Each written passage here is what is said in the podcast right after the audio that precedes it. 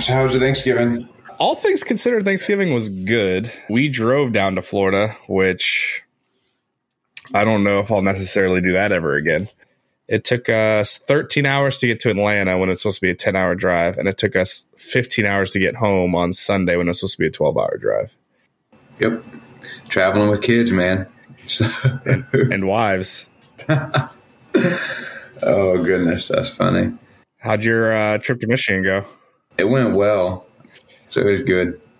Yeah, I'm glad we did it. I'm glad that you guys made it safe especially you know my reward was sunshine in florida. It was like 70 degrees the whole time. Your reward was michigan so my reward was snow. Yeah snow and and and the upper midwest. But hey at least michigan beat ohio state while you were there. Oh man that was a big deal. That, that hadn't happened in a long time i bet i'm sure so. there was uh, parties in the streets celebrations man so. Yeah, popping off. Well, we are the 1v1 podcast, the 1v1 Deep State podcast. We had a great Thanksgiving. I hope all of you guys did as well. We, I don't think we interacted much on Twitter, did we, during the break? I think we kind of took a break from it. I wasn't really tweeting too much, but if we were, you'd find me at the rake, but the A is a four, at Thomas Black underscore 86. And the show's Twitter is at OVO Deep State, which I don't post too much from there. I probably should get more involved with that one, but it's mostly just to post the show and retweet our dumb takes that we have on that platform. Yeah, that's my thing with going on the show's Twitter. It's just like I could say something, but it'd probably be from just my perspective, which is different than yours. Right. So, I, have the, I have the same issue. So I, I like we can have a whole conversation of my Twitter philosophy. But I think that the show, yeah, should. I mean, I don't mind retweeting as long as it's retweeting me or retweeting you or retweeting something that we've talked about, maybe. But yeah, yeah I don't. I don't want to go in there and put my personal opinions on the show because there are two of us and we're 50-50 on this. Maybe 51-49. We'll see. We haven't discussed that part of it yet. Uh, but we've been wanting to do the Second Amendment for a while. This has been one of those big topics that uh, we've I think we've scheduled it and, and pushed it at least twice. But today's the day finally. We've probably have similar views, which will be interesting. We'll get into, but it was really all spurred by the two big verdicts over the last week or so the Kyle Rittenhouse verdict and the Ahmaud Arbery verdict. Both of them, well, one of them more controversial than the other, but both kind of a good way to discuss self defense in the Second Amendment, I guess.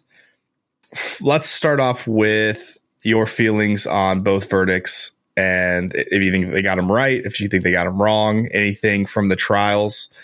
Uh, I don't want to spend too much time on this, but just what were your feelings first with because the Rittenhouse verdict came before the Arbery verdict, so we'll start we'll start there. What were your feelings on the Rittenhouse verdict? Yeah, I mean, I think you could for a number of reasons you could probably tell early on. Um, how the Rittenhouse verdict was going to shape out. Uh, the judge seemed pretty favorable, uh, or, or, at least maybe not favorable. I don't know, uh, empathetic towards Rittenhouse and some of the tactics that uh, that he used, and, and the, the uh, prosecuting attorney uh, staked his entire case on Rittenhouse shouldn't have been there anyway, therefore he's guilty. So I, you know, watching that drama kind of unfold, um, you know, it seemed like it was reasonably going to come out uh, in Rittenhouse's favor. I agree with it. You know, I think the tough part about the law is you have to distinguish between what is morally right, what is personally smart, and what's legal. And you can make arguments that he wasn't morally right, or you can make arguments he was morally right. Probably you can make arguments in favor of or against him, his the wisdom in showing up, uh, especially to a town that you're not from. But he didn't do anything illegal with, with the Ahmaud Arbery case, uh, yeah, they definitely got that right, and and I think there, there, there needs to be some sort of accountability for why it took social media to get this to trial. Because to me, that's it, it's it's the, the, verdict was right, but justice isn't complete until there's some level of, of satisfactory explanation and accountability on why did it take the the population through social media to get this into the courtroom. Yeah, I think I think what kind of links the cases, which is interesting, is video evidence. They both really came down to video evidence. I think if there were no videos in both these cases, they basically go the opposite ways in both in both of them. I think. I think if there's no video in the Kyle Rittenhouse case, it really does look like a 17 year old went to a protest slash riot armed with an AR and ended up, you know, killing two people and, and shooting another one. Uh, and without the video evidence of showing the self defense, I think it would have been very hard to prove.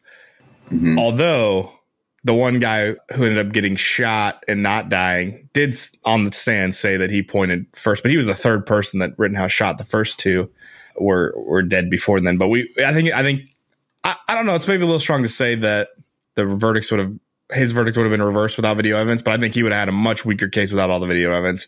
And as you said, I think this it was already pretty obvious from the video evidence from the public that was made public before the case came out that it was going to be a self defense slam dunk for the most part. But like once mm-hmm. they had like the FBI drone footage or whatever that showed everything, you're like, okay, I don't. I had a long week of Twitter and social media and other things of people liberals crying about this case and verdict and it was it was pretty obvious to me although i am more pro 2a than than most liberals i would say uh, i'm pro gun i should say we'll get into the 2a part of it later. But the Arbery verdict, the Arbery verdict absolutely doesn't happen without video.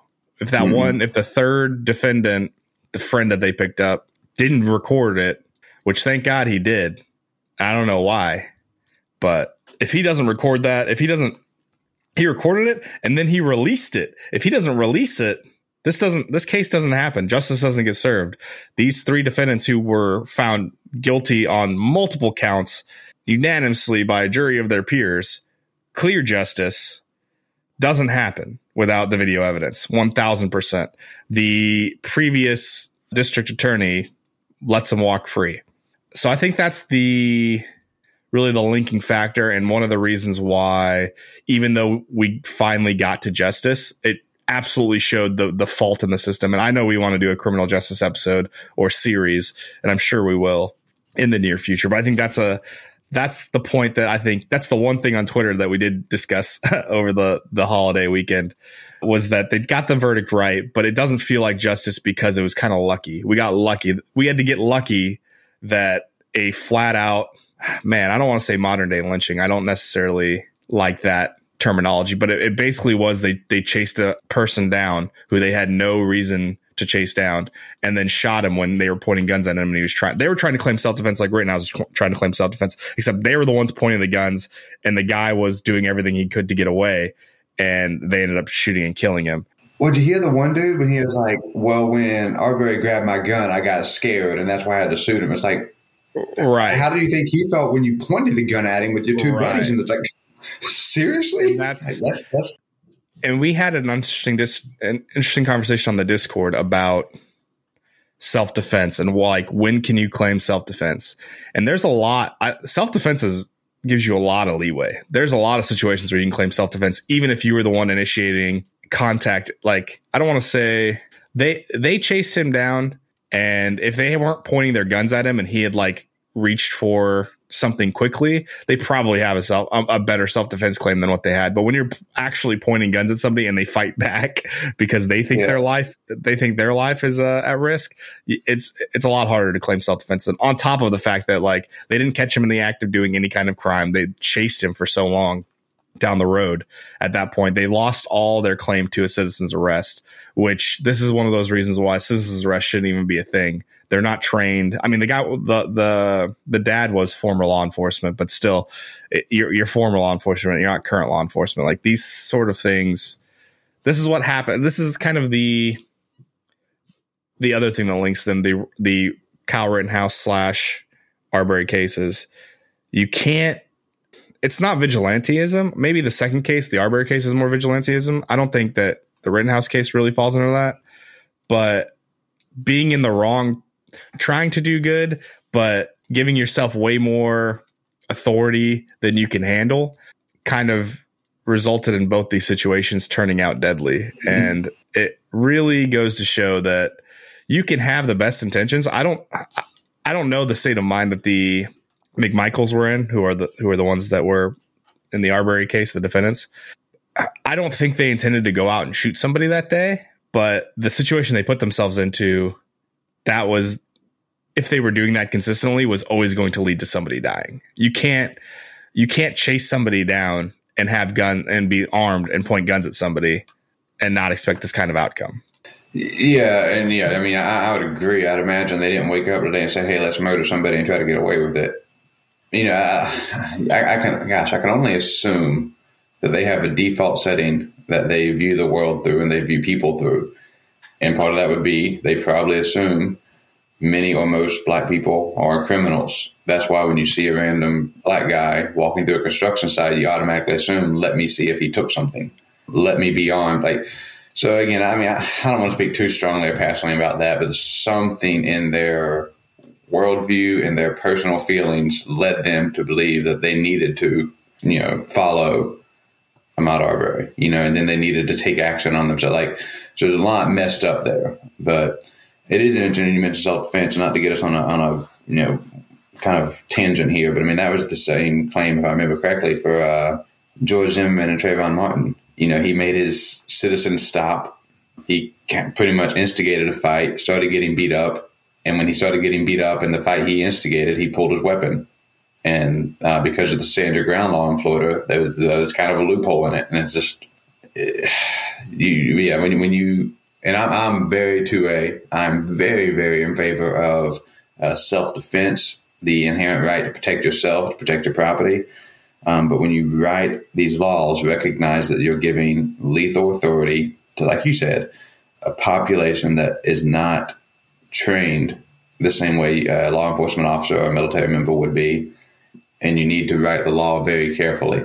And you need to think through okay, where do we generalize to where somebody could walk walk out of a courtroom free when they really should be guilty, like when they really should have some level of accountability, whether it be imprisonment or capital punishment, depending on the state.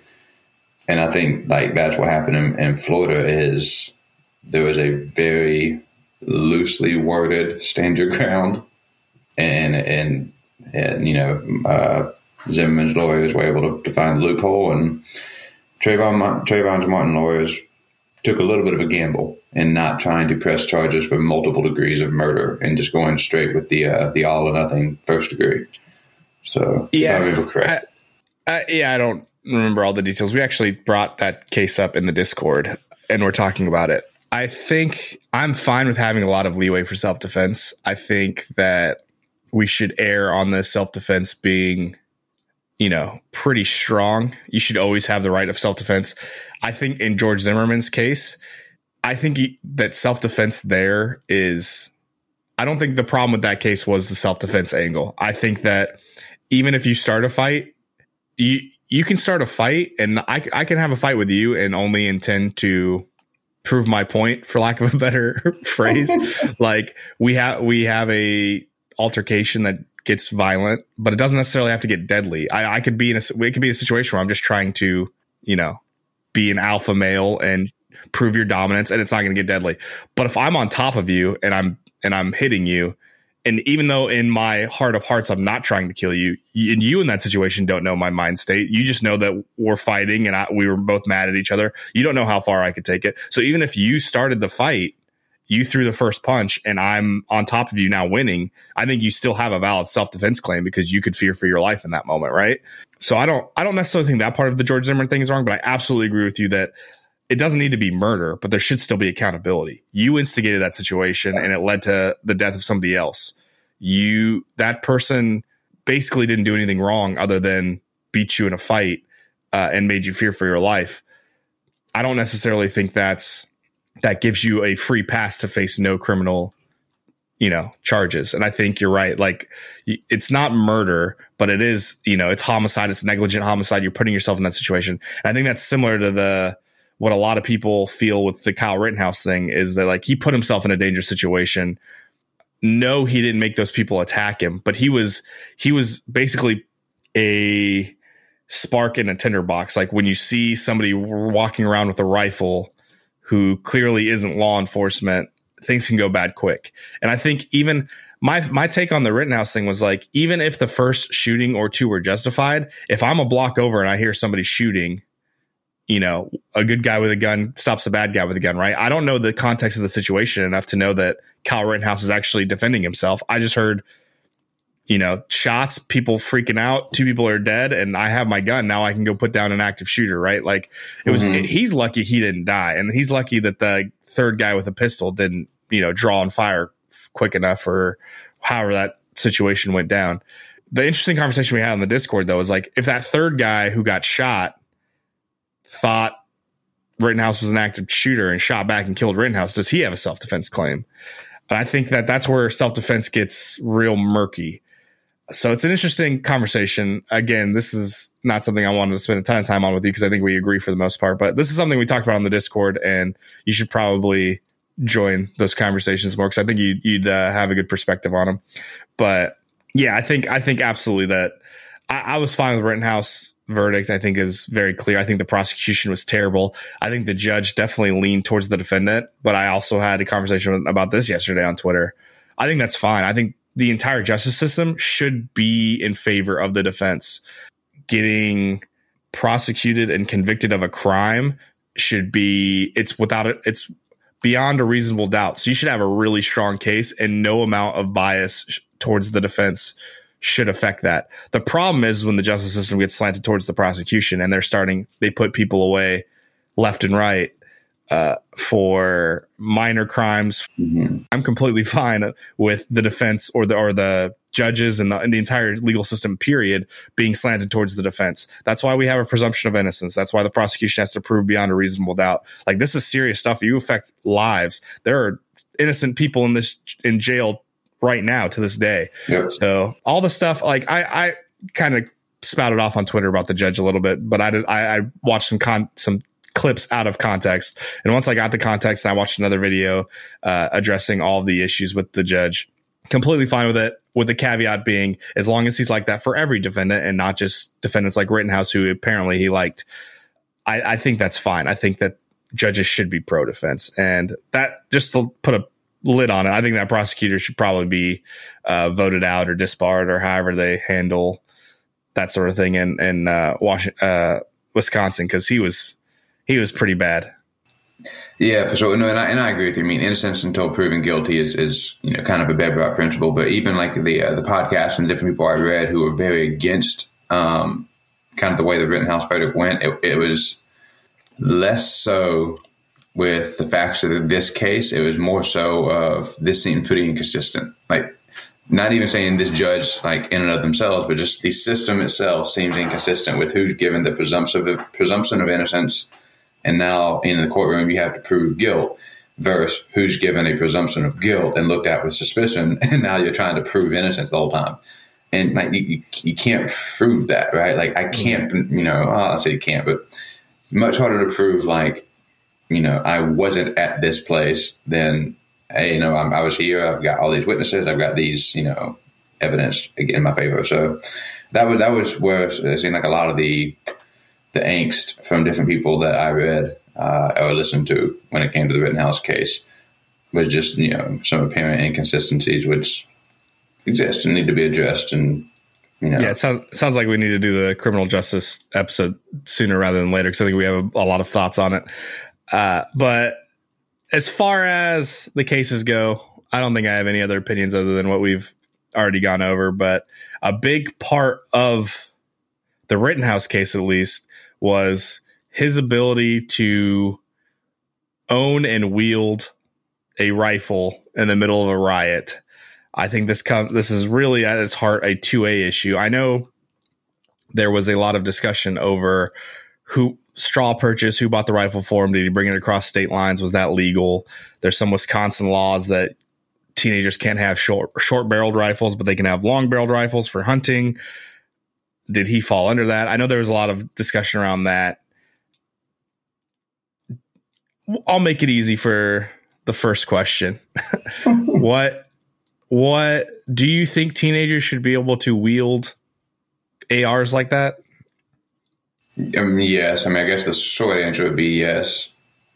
I think also with age of minority cases, um, there's a decent chance that parents would stand uh, some level of accountability on the actions of, of their children. Um, but yeah, I mean, I, I think it's, I mean, ultimately we, we, again, not an apples to apples comparison, not suggesting it is, but we send teenagers to war. Um, so if we say 18 year olds are, uh, have reached a level of uh, emotional and intellectual intelligence, you know, maturity to um, to handle those type situations with proper training, it seems like they would be potentially um, emotionally and intellectually mature enough to handle just having a rifle and being able to to wield it. And um, I mean, I think in this situation, he even had his parents' consent. Didn't his mom like take him to Wisconsin and, and yeah, allegedly his mom knew where he was and what he was doing. I probably, I mean, we trust teenagers to drive at 16, right? Mm-hmm. And they are, I believe teenagers are still the highest risk age group of drivers out there. So they're causing damage and destruction. We've seen there's that famous case years ago about the affluenza kid, right? The the guy he oh, yeah. he was he was speeding and caused a wreck and killed people, and he basically got off because he was rich and white and sort and he had affluenza. Uh, that whole case started with him being in a wreck that caused deaths. Mm-hmm. So I think yeah, if, if we're trusting, and we just unfortunately we just saw with the Wisconsin I guess it's a terrorist attack, lack of a better word, the, the guy driving through the Christmas parade there. Like vehicles can be deadly weapons; they can kill people uh, pretty easily. So mm-hmm. we are trusting teenagers as young as, I mean, what, 15 and a half when you get your learner's permit with, with some serious machinery that can do damage and cause harm and, and be lethal. I don't necessarily see how a a rifle or gun in general is is much different than that. I think that liberals are going to get mad and disagree with me when I say that uh, uh, you know a weapon is or a, a, gun is a tool, just like a car is a tool. You can use them responsibly, or you can be reckless with them. That doesn't make it. That doesn't necessarily mean that something should be illegal or people shouldn't be allowed to use them. So in that case, I think I think for me, like I never really thought about it too hard, but I think 16 is fine. I think that's a fine. If we're gonna we're gonna license people to drive at 16, I don't think it's a problem if somebody's trained to use a weapon to be able to carry a weapon at 16. Yeah, no, and and, and, and thinking about the question, because again, I haven't been asked, you know, a question like that. But um, I mean, the reality is, there's a family tradition in our family for several generations now, um, and in a few years, my oldest son's going to partake in it. But there's a shotgun that's handed down in a few years, it's not going to be my shotgun. It's going to be his shotgun. And in preparation, and exactly to your point, like the we started out with BB guns, and we started talking about firearms. We do, um, you know, the, the, five weapon safety rules. We do the proper carries, a whole lot of uh, accountability and enforcement of these rules. And the same thing that you know you just said, I told him like this is a tool. Like your pocket knife was a tool. This tool's sole intent, and I told him this was this, the sole intent of this tool was to kill. It's, in, it's designed to kill either animals or people, either in self defense or to provide food for a family. But make no mistake, this isn't a tool designed to scare. This isn't a tool designed to make you look cool. It's designed to kill. So every time you have it in your hand, you treat it with that that level of respect. You know, and that's that's at the end of the day, that's what a firearm is. Like you said, it's a tool and it has a function and it has a purpose. And when you treat it less than that, that's when you oftentimes run into problems. Yeah, and I so you're very pro 2A. I say I'm pro gun. I think distinguish those. I'm going to hold your horses. Thank you. I am pro. Everyone should be trained in guns, and once you're trained, you should own a gun and know how to use it. I I made the analogy of being licensed to drive a car at 16, I have no problem preventing people from owning guns without being trained and licensed in some form or fashion. And that is a, I would consider that a violation of 2A. 2A, the way it's written, well, let me rephrase. I think the way 2A is written is that's what the original intent was. I've had this argument many times. Yeah. I've listened to podcasts and read contemporary writing from the time that the Second Amendment was written. In my opinion, and this is just opinion, I'm not a legal expert nor a constitutional scholar by any means. In my opinion, it was clearly, I don't want to say clearly, that's a loaded word. In my opinion, it, the intent was they wanted a more or less standing militia and they wanted every household to have a gun, a rifle, a shotgun, any means of it's not self defense at that point, but it's any means of of raising an army, and they wanted those people to be trained. There's a reason why it says well regulated militia in mm-hmm. the Second Amendment. I don't think they just meant everybody should have guns and have no training in using them or carrying them around in public for no reason other than to flex the Second Amendment. I don't think that was necessarily the the, the intent. I say I'm pro gun because I do believe in self defense. I do believe that guns are tools and can be used as weapons, but not necessarily have to be. And on a slightly related topic, I don't think because of the way 2A is written, this is kind of like the abortion thing. The, the, the way 2A is written, there's not a whole lot legislators of local legislators or federal legislators can really do to get around the Second Amendment. It's it's very similar to what people are doing on uh, anti-abortion cases in states where they're really trying to finesse Roe v. Wade, and a lot of states are trying to finesse the Second Amendment. It, it's really unfinessable. I feel like hmm. it, you're you're being cute with it. You're really like trying to find minor, minor, minor loopholes when really the Second Amendment is pretty clear. The way the way the Second Amendment is written and the way the law of the land is, we basically should have access to any weapon we want. We should be able to buy any weapon we want. There should be no federal restrictions on any weapon. You should be able to own automatic machine guns and you should be able to own rocket launchers and you should be able to own if you're a felon and you served your time and paid your debt to society and you're not on probation or anything and your your sentence is done, you should be able to own a weapon. That's basically how the Second Amendment is written. It's pretty pretty wide ranging if you ignore the well regulated militia part, which is I is what I think a lot of people do, or try to redefine what well regulated means. That it wasn't used in that sense in the when the Second Amendment was written, which I've n- never found to be a strong argument. But I've ranted a lot. What? How do you feel about me being pro gun versus me being pro two A? It kind of surprises me a little bit. Um, just uh, yeah, that's not where I would have guessed you were on some of this. I, I do think, especially you know, I'm kind of you know you know, I'm being more conservative or whatnot. I think the well regulated militia part of Second Amendment, from the conservative standpoint, often gets uh, spoken to less, and the back half of that, the right to bear arms, gets spoken to uh, frequently. Shall not be infringed. Yeah, exactly. You know, so so I think people of good faith can uh, have good conversation about this and can put in good and reasonable laws to regulate nuance. Absolutely, I mean, regulate nuance how 2A looks in a given state, right? And especially, especially with regards to the well-regulated militia part. But the problem is, you have some states, in my opinion, that go way too far with, oh, okay, well, you have to have these licenses, these fees, you have to take these classes, which take this long.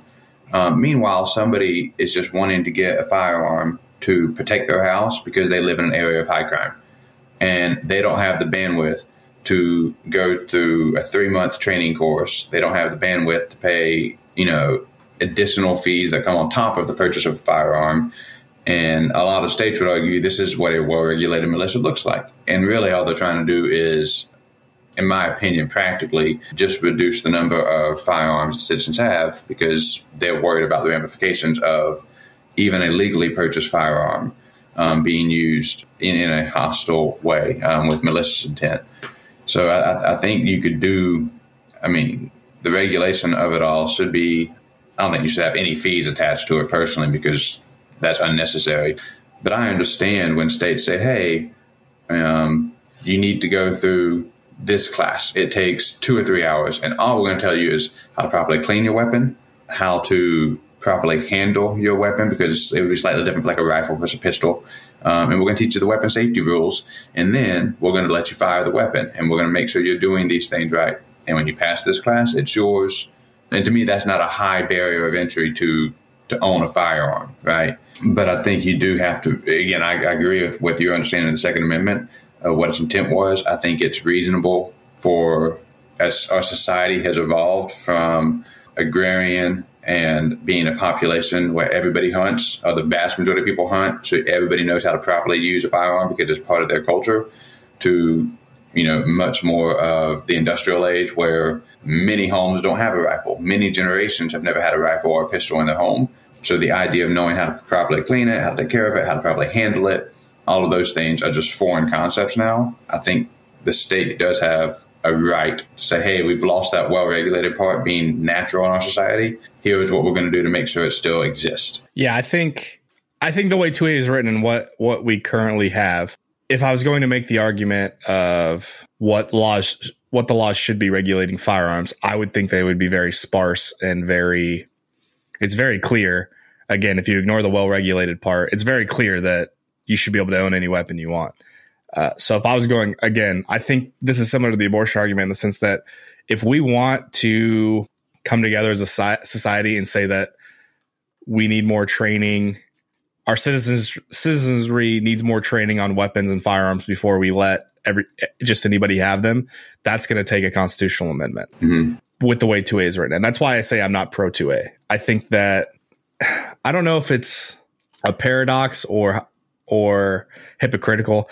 I, I think everybody, if you want and can afford a, an automatic machine gun or a bazooka or a tank, if you want that, that you should be able to buy that. I honestly believe you should be able to, but I think there should be like steps in training and licensing and proving you like much like you can have an open carry of a pistol. And then in order to conceal carry it, you have to go get trained and get a license to do that. I think there should just be levels of licenses and training. There's a bare minimum. Anybody can go and buy a shotgun right now and get a shotgun and have it. Uh, home defense, hunting, whatever. Basically, no questions asked. That should be pretty much free and unlimited. A bolt action rifle, very similar. Like, I don't know how much training and licensing you need for bolt action rifles.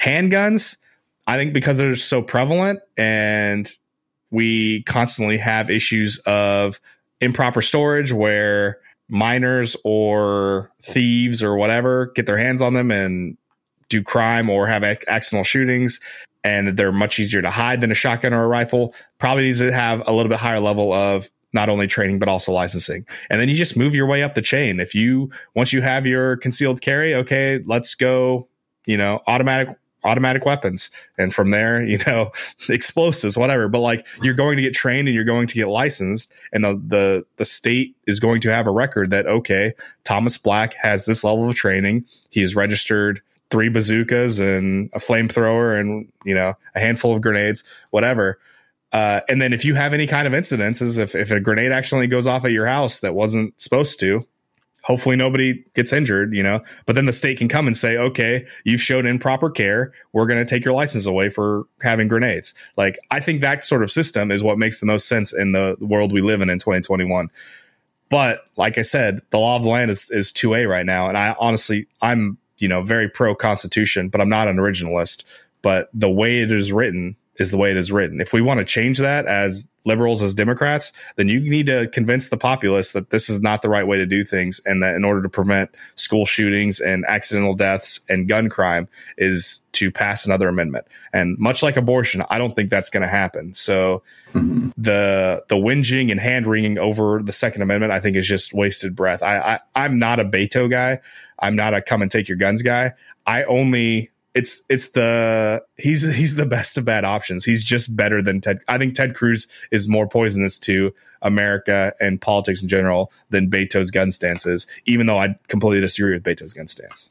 Yeah, no, it's, it's interesting, you know, because I think you're right. On a national level, it's going to have to be a constitutional amendment where you uh, just redefine, uh, you know, terms um, or more explicitly define terms. But you know, that, that's why the Tenth Amendment exists, also, right? Like, I mean, the states have a lot of power here. So on the state level, I mean, like you, you have, let's say, um, you know, California's, Washington's, New York's, where they have a lot more strict regulation on on that. And, and, I would say it gets to the point where the barrier of entry is so high to purchase and, and, and operate any firearm that it's, it's an infringement on rights because it becomes impractical to think that every member of society has an, an equal opportunity to exercise their their inalienable right of have, having a firearm. But I think you're right. If you change it, that you'd have to change it to the constitutional level before it became a national policy issue. And and say like I'm I'm very much in agreement with you on you should own whatever whatever you can afford, whatever you know how to operate.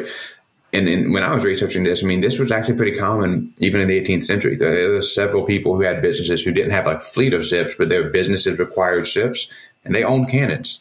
Like they, and then you know they they registered the cannons, but I mean, that was the most powerful military weapon of the day, a weapon that you didn't need to. And that's why I hate the hunting argument because I think it's just lazy or ignorant. But there was no need to, to have a cannon other than um, defending you and your property and making sure you have a tactical advantage should an engagement of, of hostile intent and, and uh, lethal force be necessary. And then that's how that law has always been understood and more or less has always been upheld in the court. Yeah, I think I listened to a podcast that was really interesting about it, and I should have sent it to you weeks ago, uh, no, knowing we were doing this topic. But it kind of went into the history of the 2A fight and how, like, we've really only had this fight over the Second Amendment since like the 60s ish. This became the Second Amendment became a hot topic actually when the Black Panthers were open carrying in San Francisco during a time where they were policing the police. That was their thing. They would follow around the San Francisco cops and they would be armed while the San Francisco cops were arresting people on the streets uh, to ensure that the cops were doing their job appropriately and not extrajudiciously, mm-hmm. which had been the, you know, there, there's a long history of the police and, in poor and African American minority communities, which is well documented. But that became a thing then because they were open carrying, and Ronald Reagan, the governor of California, was actually trying to prevent them from open carrying, which is something a lot of conservatives seem to conveniently forget.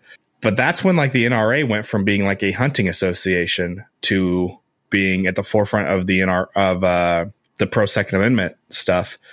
And it was a really interesting. There's a really interesting period, like the late '60s, early '70s, where they went to a vote I guess, of what they were going to be if they were going to continue to be this hunting association organization who were like trying to get kids trained in rifle use to being this lobbying arm of gun manufacturers, basically. Uh, and that was kind of a split in their philosophy. Uh, I think a lot of the people with the hunters went off and started a different organization, but it's, it's a really interesting podcast. I'll have to find it and send it to you after the show.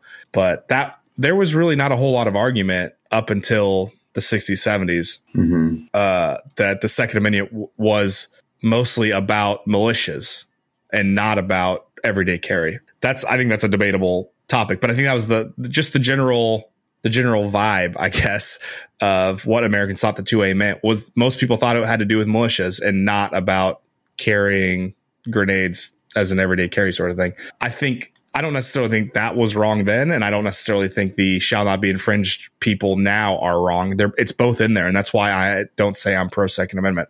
I think it's a really poorly. It's not even proper English if you read it. There are commas where there shouldn't be commas. Uh, it's a really it's a really vague amendment compared to some of the other ones, in my opinion. But yeah, I think that people get uh, a little confused when I say I'm pro gun and not pro 2A, but I think we've covered that pretty well. But I, I brought up something earlier that I wanted see your comment on about shall not be infringed. Like, do you think, do you agree that like felons who have served their time should like preventing them from owning a weapon should be, should fall under the Second Amendment? Like, they should be able to go and buy weapons after they've served their time? Yes, absolutely. I, I don't understand, like, and, and, this is more of a criminal justice argument. Yes. You're either dangerous to society still and have not paid your time, or you're not. And to me, it's got to be pretty binary if you're not on probation, if you're not in prison, like don't enslave them basically to a prisoner's lifestyle where they just get to walk where they want to. Because I mean, the, the reality is, okay, we let this guy out um, for whatever crimes he committed. We're saying that he has justice has been served, but we're not going to let him get a firearm. Well, if he's dangerous to somebody's life, he'll get a knife. If he can't get a knife, he'll get a rock. Can't get a rock, he'll just beat him with their hands. Like it, it's ultimately an issue of the individual and and their their intent, you know, um, and not an issue of, like you said earlier, what tool will they use to accomplish the intent. So, I mean, I, I know like if you ran on that platform, especially if for some reason a Democrat ran on that platform, it, it, would be hard to justify that to a voting population, I think. But I think you need to be intellectually consistent. This person's either safe and able to enter society and be a productive member, or they're not. Yeah, I think it's part of the reason why we don't why we have such a high recidivism rate. And again, this is uh, we're going a little bit more into the criminal justice thing, but we tell these felons they've served their debts to society for what they did previously, and then some states don't let them vote. Some states, you know, we don't let them carry weapons again. We don't let them integrate back into society. We keep them on the fringes, and then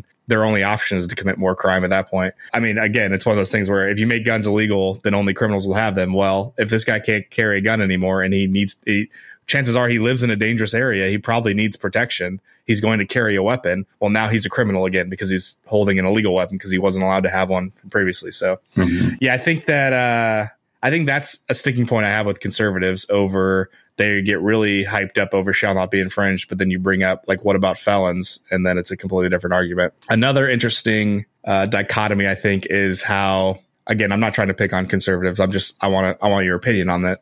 How pro police conservatives are, but police are generally pretty anti guns for the populace. A lot of police precincts and unions are for a lot of gun restrictions for the populace.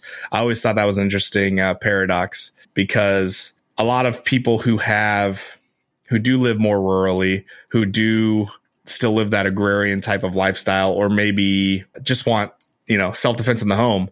We've seen it at Ruby Ridge. We saw kind of at Waco, like when the police come to your house and you don't want them on your property, weapons are used, and I think that that's that's always been an interesting stick for me. Is uh, I think it's hard to be as pro police as most conservatives are, and then still want everybody to be be armed like the Kentucky case of uh, Breonna Taylor, where the police busted in unannounced and got shot at, and they killed her, and her boyfriend was charged. Right, that was just a small a small sample of that, but I think that that's an interesting paradox. I, have repeated myself way too much, but how do you feel about that? Yeah, well, well, first, I, you know, I, I didn't know that uh, you know police officers and police unions were uh, less in favor of an armed populace. I mean, I get what you're saying, and, and to some degree, it makes sense. All I have is anecdotal evidence on that, and, and the police I talk to. I say this affectionately because I'm one, but they're a little more redneck like me, and they're just like, yeah, people should have weapons. Like, what's, the, you know, I think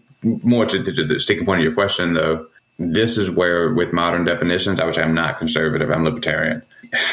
Man, I, I love the police. I respect the police. At the end of the day, they are still government employees, and they are the action arm that's going to enforce law. Um, and they are the, they are the if you have a malicious no, no, malicious is bad. If you have a legislative body that turns tyrannical, the police are going to be the one that have to carry that action out. And and to a slightly different topic, but to the same point, this is why I got into a lot of arguments with conservatives on social media when I would say, absolutely, you need to put body cams, dashboard cams, and reform qualified immunity for for law enforcement and others who would fall under the umbrella of qualified immunity. And, but it was more within the context of police shootings of what, what made the media at least unarmed black men. So that was the top conversation. And the topic I would always go to is listen, in Virginia, they are passing gun uh, reform laws right now that most of us don't agree with. And what if Governor Northam gets to mandate a buyback of weapons? Aren't you going to want the police to have you know, body cameras on so they're not just like breaking down the drywall in your house, assuming you're hiding stuff. Aren't you going to want dashboard cams on? Like, aren't you going to want some level of check and balance on their authority and what they're doing? And a lot of times the argument, I'm not saying it's everybody's argument, but the argument I would see is like, well, I just don't think the police would do that if this law was passed.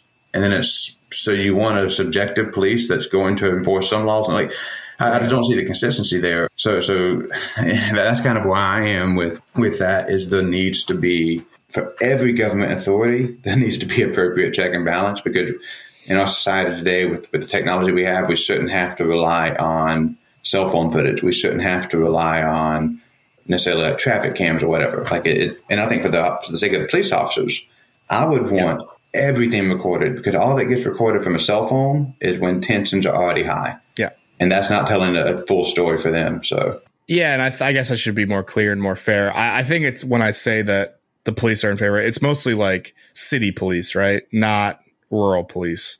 I think that you know city police commissioners and whatnot they get they have to do elections and they have to appeal to their the voting populace. So it's probably more that more pressure from being in the city versus being in rural. Like I get it when you're in a rural area and the police are 15, 20, 30 minutes away, they're not right down the street like they are, you know, in most suburbs and and uh, cities.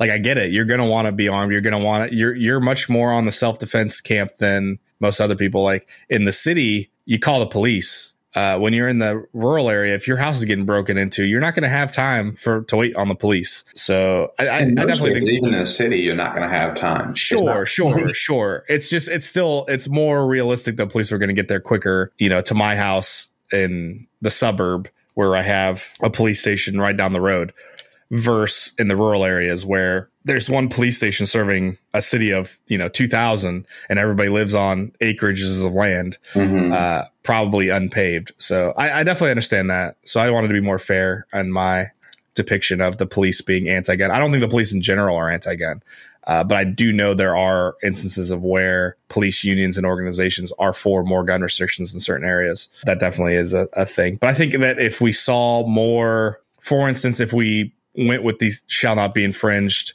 unlimited access to weapons camp, I do think more police would be in harm's way. I think that I think it would be more of a dichotomy than if we actually did have unlimited gun rights. What well, well we need to wrap this up, but what before we do, I want, I want to get your opinion, like on, sure. on red flag laws, because a lot of those. I mean, we kind of brought up, you know, if you're out of prison, you know, where should your rights be with this regard?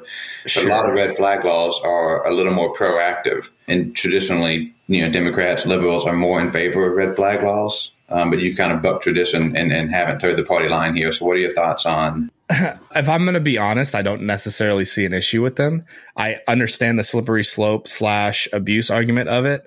I think if you have we we set up drug stings and crime sting operations where a crime hasn't necessarily been committed, but people were planning on doing it, right? That's like literally all counterterrorism is, is we've had, there have been instances where the FBI has recruited somebody as a terrorist to perform a terrorist act and given them a fake bomb and had them go and plant it or try to set it off or whatever to somebody who wasn't going to be a terrorist if the FBI hadn't gotten involved. I think that knowing if you have reason to believe and reasonable evidence to prevent somebody from, for instance, let's say you had evidence somebody was going to do a school shooting and that they owned a gun legally. Going and taking that weapon away from that person before the adjudication process is done is probably going to save lives, right?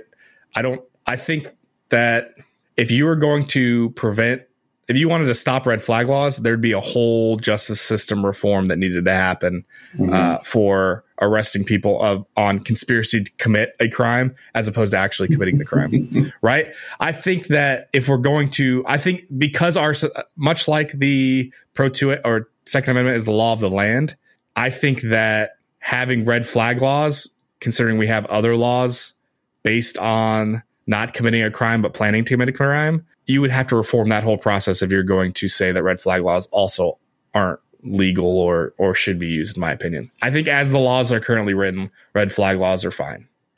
Yeah well and, and you know obviously again it varies from state to state right? Um, so yes. like you know what we saw like in virginia is not the same as what we see you know uh, elsewhere across the country. I think one one of the big things though for i mean kind of the example you gave is in those situations you still have to acquire the evidence of definitive intent, present that in court, right? And that's why you have informants or um, you know undercover uh, law enforcement officers doing more and more dangerous things because you have to get so much evidence. So, like this was reasonably going to happen within the next several moments if this sting did not interrupt this operation. And I think that's where, like, I think if, if the red flag laws were, were more often like that, that's one thing. But in some some instances where red flag laws like, hey, they're posting depressing things on social media, I think they may be at risk for suicide. The government needs to get involved here. I think that's where the standard for essentially removing rights of individuals, whether it be to, to arrest them or take away their Second Amendment, that, that's where it seems to be different and inconsistent. And again, I'm not necessarily, hmm, how do I say this? We don't have enough time to maybe nuance this fully. I'm not against red flag laws, and I'll speak to the, some of the ones in Virginia that would say essentially we have reasonable suspicion. That's not that's not the legal framework, uh, uh, the legal verbiage used in the, the bill, but we have reasonable suspicion that this person is dangerous. Therefore, we're going to remove the weapons while our court date is set. And, and while you know, kind of this case is, is argued, and again, a lot of a lot of it's going to go into the nuance and the verbiage of the law, but that's very similar, for instance, to the foster care process, where it's, hey, we have reason to believe that these things have already happened, and worse things could happen if we don't step in. So we're going to step in and act immediately, and then we'll have court dates to you know have the full context of the situation brought to light. So I think in the same sense, where if it's like, hey, a husband is beating his wife then yes, he's already shown a tendency to take the power he has and abuse it and hurt somebody else. So in those situations, yeah, red flag laws make sense. And I think most of them already exist in most states everywhere where we're not going to give you an enhanced ability to hurt somebody when you've already shown a desire to. We're going to take the weapons away from you. And then during the court process, which I think in, at least in Virginia is 15 days, it has to happen in 15 days that's when when you complete your case and, and we can move forward there. But I think I think some of them are just so too vague, for lack of a better word, for, for my comfort level and for, for my saying like, you know, we're not being consistent or we're just wrong and yeah. the standard that we're applying. Yeah, I'll say that it's probably maybe an unpopular take, but I'm probably lean more towards, and this probably bolsters the the anti red flag law argument for me. I, I'm kind of against like minority report style precognition of who's going to commit crimes and when and whatnot. Mm-hmm. If I'm planning a school shooting, there's no saying that I'm actually going to go through with it, right? And to say the plan is is intent, like you basically have to pick up that person as they're going to the school before they shoot somebody armed with a weapon. Uh, once they get on school property, I think now I fully, fully think, fully agree that that's more people are going to die because of that. If you're not arresting people who are planning, but you're also arresting people who probably weren't going to go through with it and they were just have they were in a bad spot, bad spot, you know, mental health wise. But that being said, like you need to err on the side of giving people every opportunity to not commit the crime, right? Like otherwise you're going to arrest a lot of people and not everybody was again there were there are cases of the counterterrorism team of the FBI finding people who were not mentally all there and convincing them to commit a terrorist attack and then arresting them based on that when they never would have done it without the FBI's involvement. I am really really anti that sort of thing. Oh, sure. And so I think I think you basically got to catch people in the act. And that's a harder thing to do as law enforcement, which I sympathize with. And again, I think if you're trying to save, I don't know how to say this without sounding insane. You can't save every life. And in the process of trying to save every life, you're going to infringe on a lot of people's rights, in my opinion. I think that's more of the libertarian side of me saying that or thinking that. But I think the red flag laws fall under that. I think the way our justice system currently is, red flag laws are generally fine. We try to prevent crime from happening uh, instead of prosecuting crime after the fact as much as we can. So in that sense, red flag laws are fine. And the, in the general sense of criminal justice, I think trying to to precognition what crimes are actually going to happen is is a slippery slope and a dangerous one to be on. Yeah, yeah. You, you, I mean, on the two poles, right? You have you have anarchy, and then on the other pole, you have police state. Yes, you know, and and, and both are bad, but let's let's. I, I think we both agree. Um, let's slide it you know, to slide that bar from one pole to the other, and let's keep it closer to the individual freedom, quote unquote, anarchy side than the police state side. Yeah, and I think that this ties in nicely with how we'll end this. Like, if everybody's armed, people will be nicer. I, I kind of do believe that adage. Mm-hmm. Uh, if everybody's armed, if all the 16 and 17 year olds are armed at a high school, a school shooter has much less of a soft target, right? Uh, I don't necessarily think 16 and 17 year olds should all be armed in high school. You're probably going to get m- less mass shootings and more one on one shootings with, with simple disagreements. I, I do believe there is, there is, uh, you know, truth to the fact that if a gun is involved in a situation that in a, in a, I don't want to say violent, but anything that turns violent and somebody has a gun turns deadly. And that's just that plenty of knives and fists and rocks and other things can turn deadly. But like with a gun, it's almost always certainly deadly because it's much harder mm-hmm. to come back from a gunshot. So I understand and, and, and empathize with that point of view. But also, again, we're giving 16 year olds the ability to drive at, at that age. So teaching them other tools and how to use them correctly and not, there's nothing from stopping a, an upset 16 year old from ramming their car into somebody. So why was that? Why is that any different than a gun, right? Yeah.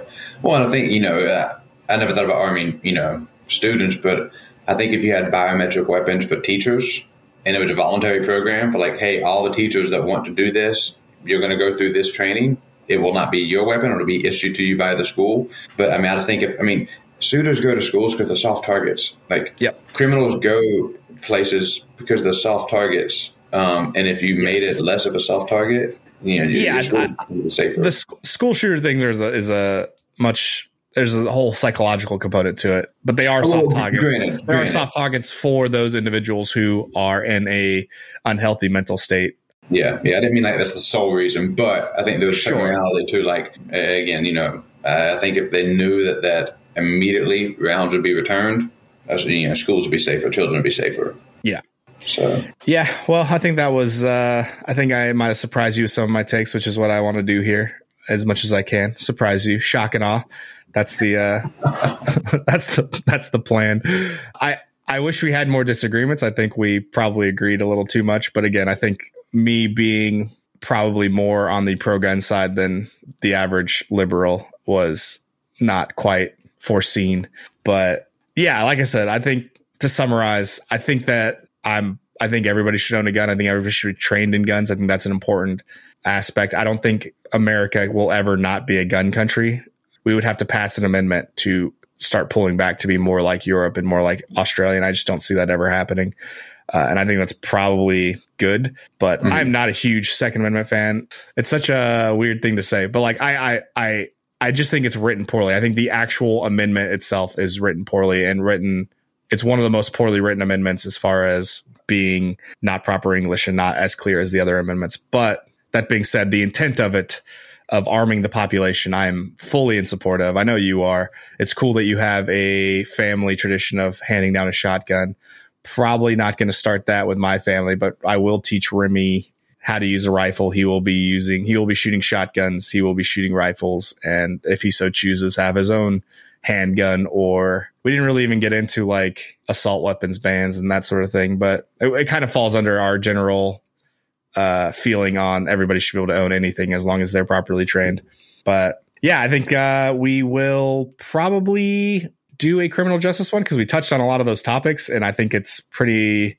You can't separate them with uh, owning a gun because of stuff like uh, Ruby Ridge, which I'm sure we'll get into in the future. Bring it up that makes owning a gun and being I don't want to say anti-government, but being fiercely independent uh, kind of go hand in hand and you probably can't be truly free with without owning a gun. I don't know. I don't know where I'm going with that, but the 1v1 Deep State podcast is absolutely pro gun, sometimes pro 2A. But we, I think we both agree that uh, there's a lot we could do in this country to have not only more ownership, but more safety, more training. And that I think that's absolutely necessary. And it shouldn't really be an unpopular take. I don't, I don't think that it's weird to say. I don't think that just anybody should own a gun but everybody should own a gun.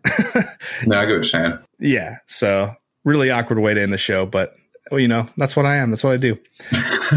follow us, follow us on Twitter. Be, be me. I'm going to be true to myself. Uh, at OVO Deep State on Twitter, at the rake, but the A is a four, at Thomas Black underscore 86 on Twitter. Please, please, please join the Discord. I'm on there. I have conversations on there all the time. Thomas will get there eventually. He still doesn't know how to use a phone.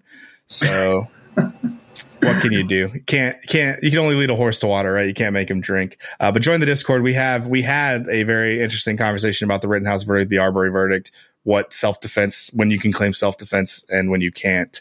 Uh, so yeah, if you're interested in joining those conversations and more, please join the Discord. It's will be in the description. And we hope you guys all had a great Thanksgiving and have good holidays coming up. We got uh, I know Hanukkah started. We got Kwanzaa, Christmas, whatever you celebrate. Uh, if you don't celebrate anything, if you're a Grinch, so be it. But enjoy the time off. Enjoy your time off. Yeah. Again, we're the one v one Deep State podcast. Thanks for listening. Take it easy.